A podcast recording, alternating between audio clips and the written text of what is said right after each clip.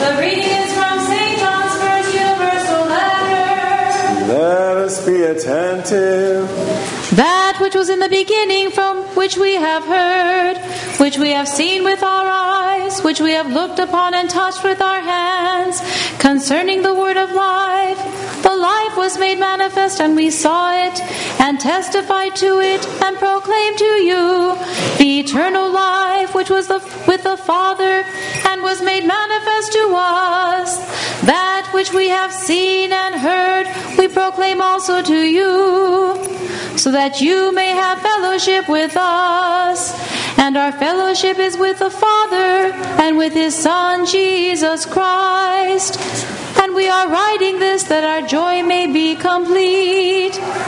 This is the message we have heard from Him and proclaim to you that God is light and in Him is no darkness at all.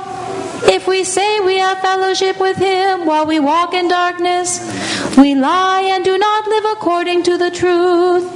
But if we walk in the light as He is in the light, we have fellowship with one another. And the blood of Jesus, His Son, cleanses us from all sin. Peace be to you who read.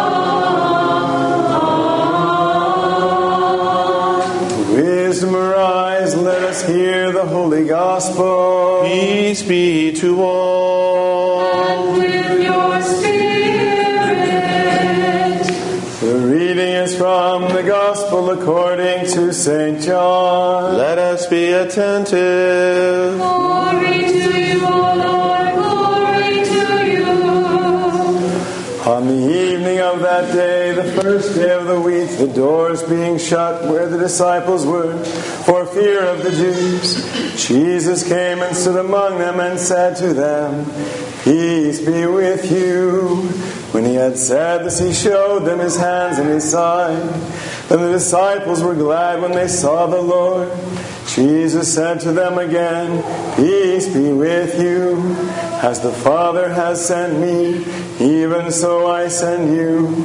And when he had said this, he breathed on them and said to them, Receive the Holy Spirit. If you forgive the sins of any, they are forgiven. And if you retain the sins of any, they are retained. Now Thomas, one of the twelve, called the twin, was not with them when Jesus came. So the other disciples told him, We have seen the Lord. But he said to them, Unless I see in his hands the print of the nails, and place my finger in the mark of the nails, and place my hand in his side, I will not believe. Eight days later, his disciples were again in the house, and Thomas was with them. The doors were shut, but Jesus came and stood among them and said, Peace be with you. Then he said to Thomas, Put your finger here and see my hands, and put out your hand and place it in my side. Do not be faithless, but believing. Thomas answered him, My Lord and my God. Jesus said to him, Have you believed because you have seen me? Blessed are those who have not seen and yet believe. Now Jesus did many other signs in the presence of his disciples, which are not recorded in this book, but these are written that you may believe that Jesus is the Christ, the Son of God, and that believing you may have life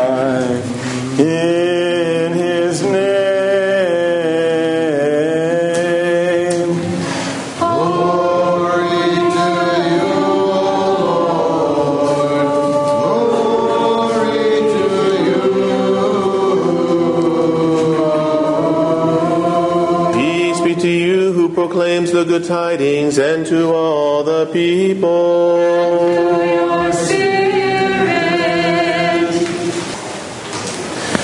In the name of the Father, and of the Son, and of the Holy Spirit, Amen. I spent about an hour and a half or so, maybe a little bit longer last night, preparing a sermon. And then when I got home, I was thinking about it. I had a brief discussion with Deacon Innocent last night. I talked to my wife a little bit. And basically, it came out that I need to change my sermon. but it's not because they heard the first one. I think that would have been a good one, but maybe for another time. But they said because it's Mother's Day. And, um, you know, I said it's really hard today because we have a lot of things going on, a lot of, a lot of topics that we could cover to today. It's absolutely no coincidence that our salvation began with motherhood. Through the archangel's announcement to the Virgin Mary that she would bear a child. And on this day, where we have a convergence really of so many commemorations, I felt it was important to draw our attention to the one mother that we all share in common, and that is the mother of our Lord. Just this past Friday, we celebrated the feast of the life giving spring, and that icon depicts the mother of our Lord with Christ the child and living water pouring out of the font, and that living water is Christ Himself for the salvation of all. We also commemorate today on May 8th the feast of St. John the Evangelist, who, as we read most recently on Thursday night, was at the foot of the cross when he heard the words from his Savior say, Behold thy mother. And lastly, we celebrate today and remember uh, Thomas, as the gospel reminds us, and the doubt that he had. And it's a doubt I think that all of us share. It's interesting because St. Thomas had witnessed many miracles, even the rising of the dead, and many other miracles he saw Christ performing throughout those three years of his public ministry. And yet, when the time came that our Lord risen appeared to all the disciples except for him, he didn't believe. And you would think of all people, he would be one of the apostles that would believe, even if he hadn't seen it, because he knew the other ten saw. He knew the Myrrh-bearing woman bore witness to the fact that he wasn't in the tomb. He heard the story of the two disciples who walked along the road of Emmaus, and yet he still did not believe. And it's really a reminder because I thought about it, and I do the same thing. Because there are many times where I know God has really blessed me in my life and acted in my life, and yet I still worry. I still wonder if I'm going to make it financially or I'm going to make it through the day because I'm not feeling well or a concern about a family member or something else. And yet we've been given so much proof time and time again, and yet we still doubt. So I think all of us in some way uh, mimic the, uh, the response of, of Thomas. And then, of course, today we celebrate Mother's Day. In fact, it was on May 8th of 1914 that the U.S. Congress passed a law designating that the second Sunday of May would be Mother's Day. And it just happens that it falls on this day, May 8th. So I wanted to share with you a little bit about the Mother of God, and I'm going to borrow from the words uh, of a hierarch within the Orthodox faith, Bishop Basil of Wichita. I want to share some of his words, and as you'll hear in the opening lines, uh, he has a deep, deep love for the Theotokos. Mary the Theotokos is very close to my heart, and I am certain close to the hearts of all who love her son Jesus. I can hardly think of her name without tears. When God, in the fullness of time, because of his great love for his creation, sent his only begotten Son to save us sinners, he chose to do so in a way that is at once simple and tender and profound beyond comprehension. He came to find a bride. And God the Father, who is above all and in all and over all, chose to unite himself through the person of the most Holy Spirit with one of us the only daughter of Joachim and Anna, the young woman of Nazareth, who had been prepared from all ages to become the bride of God. And she is our boast.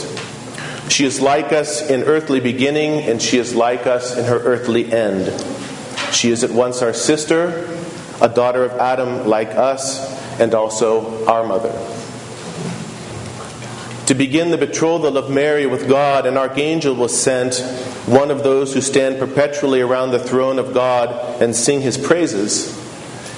An angel beneath whom mankind was created was sent to the house of Joseph, the betrothed of the Virgin, and began the relationship of betrothal and marriage, an unwedded marriage, between God the Father and the young Virgin of Nazareth, with the words, Rejoice. The hymnography of our church says that when the archangel was sent, he came in awe and wonder, and he stood in confusion in this humble abode in North Palestine announcing to a creature on a scale lower than his own that she was to become the bride of the Father and the mother of the co eternal Son. And her relationship with God is our cause for rejoicing. She is our offering, our oblation. She is our prosphora, offered to the Father, from which the Lamb of God will come forth, the Lamb of God who takes away the sin of the world.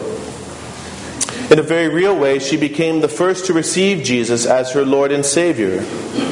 She alone among all humanity can say that she not only received Jesus into her heart spiritually, but she housed Jesus in her womb, in her body. To imagine Mary's response to that news of the archangel Gabriel is beyond our comprehension.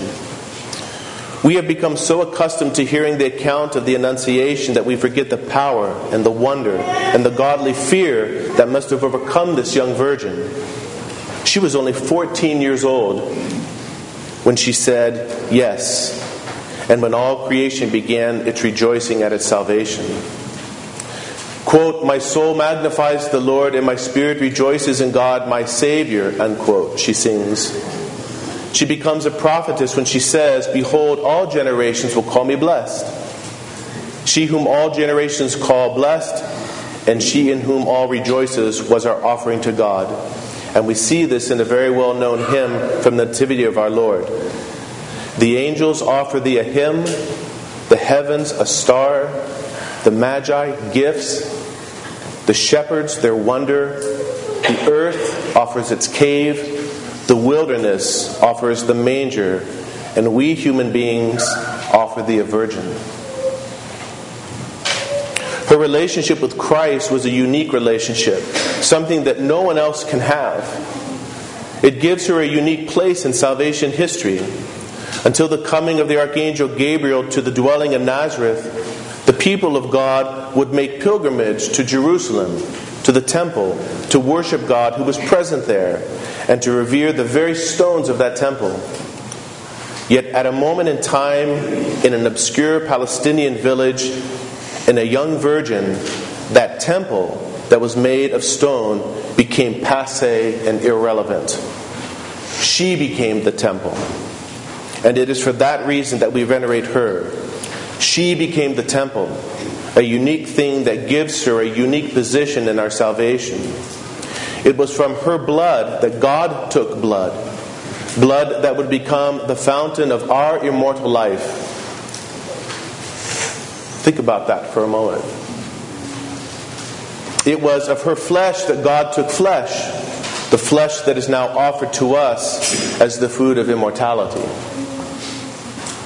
Who but Mary breastfed him who feeds all of creation? Who but Mary carried in her arms as mother him who sustains and upholds the entire universe?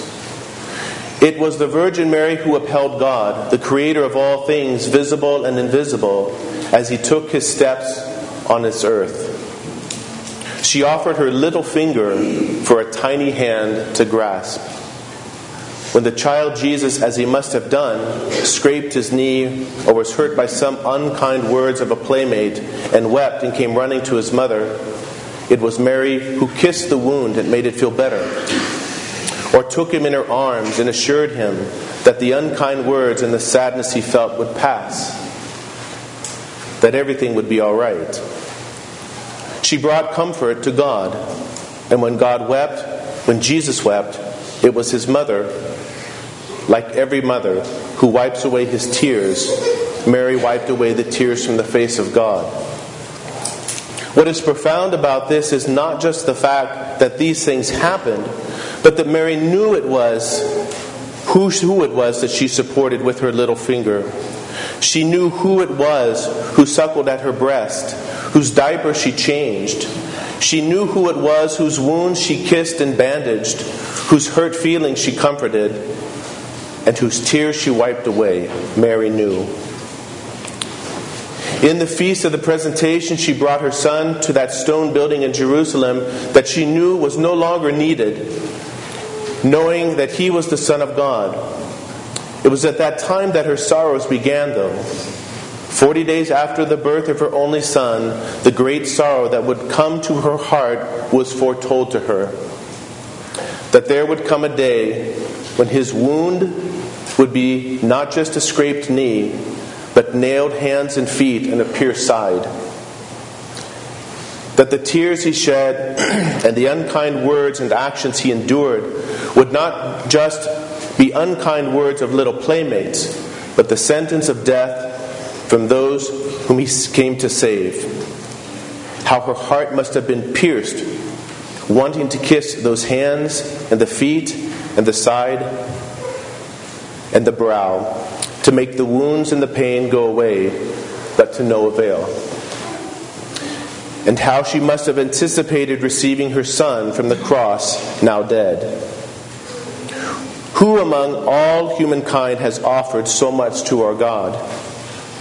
She offered her flesh to become his flesh, her blood to become his blood. She offered every motherly tenderness, and there's no tenderness like a mother's tenderness who but Mary endured such pain? Our hymnographers show us Mary standing at the cross, remembering Christ, the child, when he took his first steps, when he said his first words, and when he shed his first tear, and when he laughed his first laugh and called her mother for the first time. Imagine now that very human Mary standing at the cross. The Theotokos was overcome with sorrow, seeing you crucified and dead on the cross, and she cried out, How you suffer, my beloved Son! The, thor- the sword thrust in your side has pierced my heart. My wounds burns with your agony. Nevertheless, I sing your praise, for you willingly died to save the human race. In spite of the ugliness she sees and the pain that she endures seeing her son unjustly crucified by those he came to save, she glorifies him. She knows he is God. The only thing that can balance that sorrow is the joy she had three days later when her son rose as victor.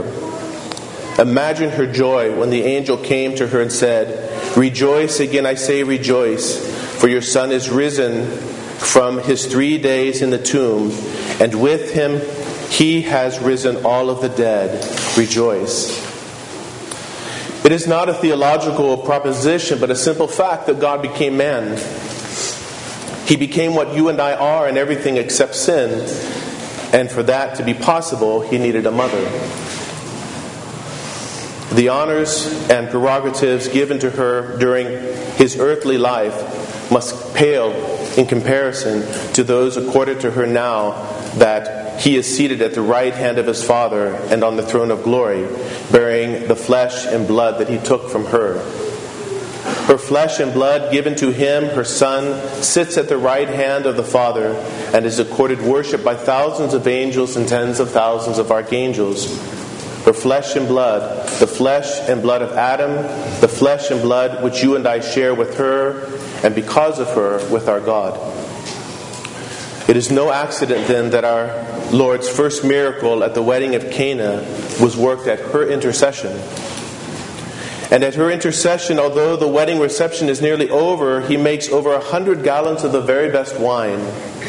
When his mother asks, he pours forth his grace abundantly and richly. Who would do less at the request of his mother? Thus, Mary has what the hymnographers call motherly boldness. And you know what I'm talking about, right? The boldness of a mother.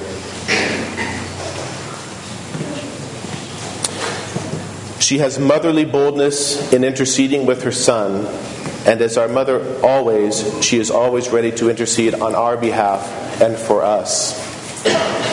Mary is our boast, our cause of rejoicing, our sister, our mother, and most of all, our intercessor. Let us honor her, let us love her, and bring our needs before her with the innocent confidence of children who know that their mother will meet their needs with love. Happy Mother's Day.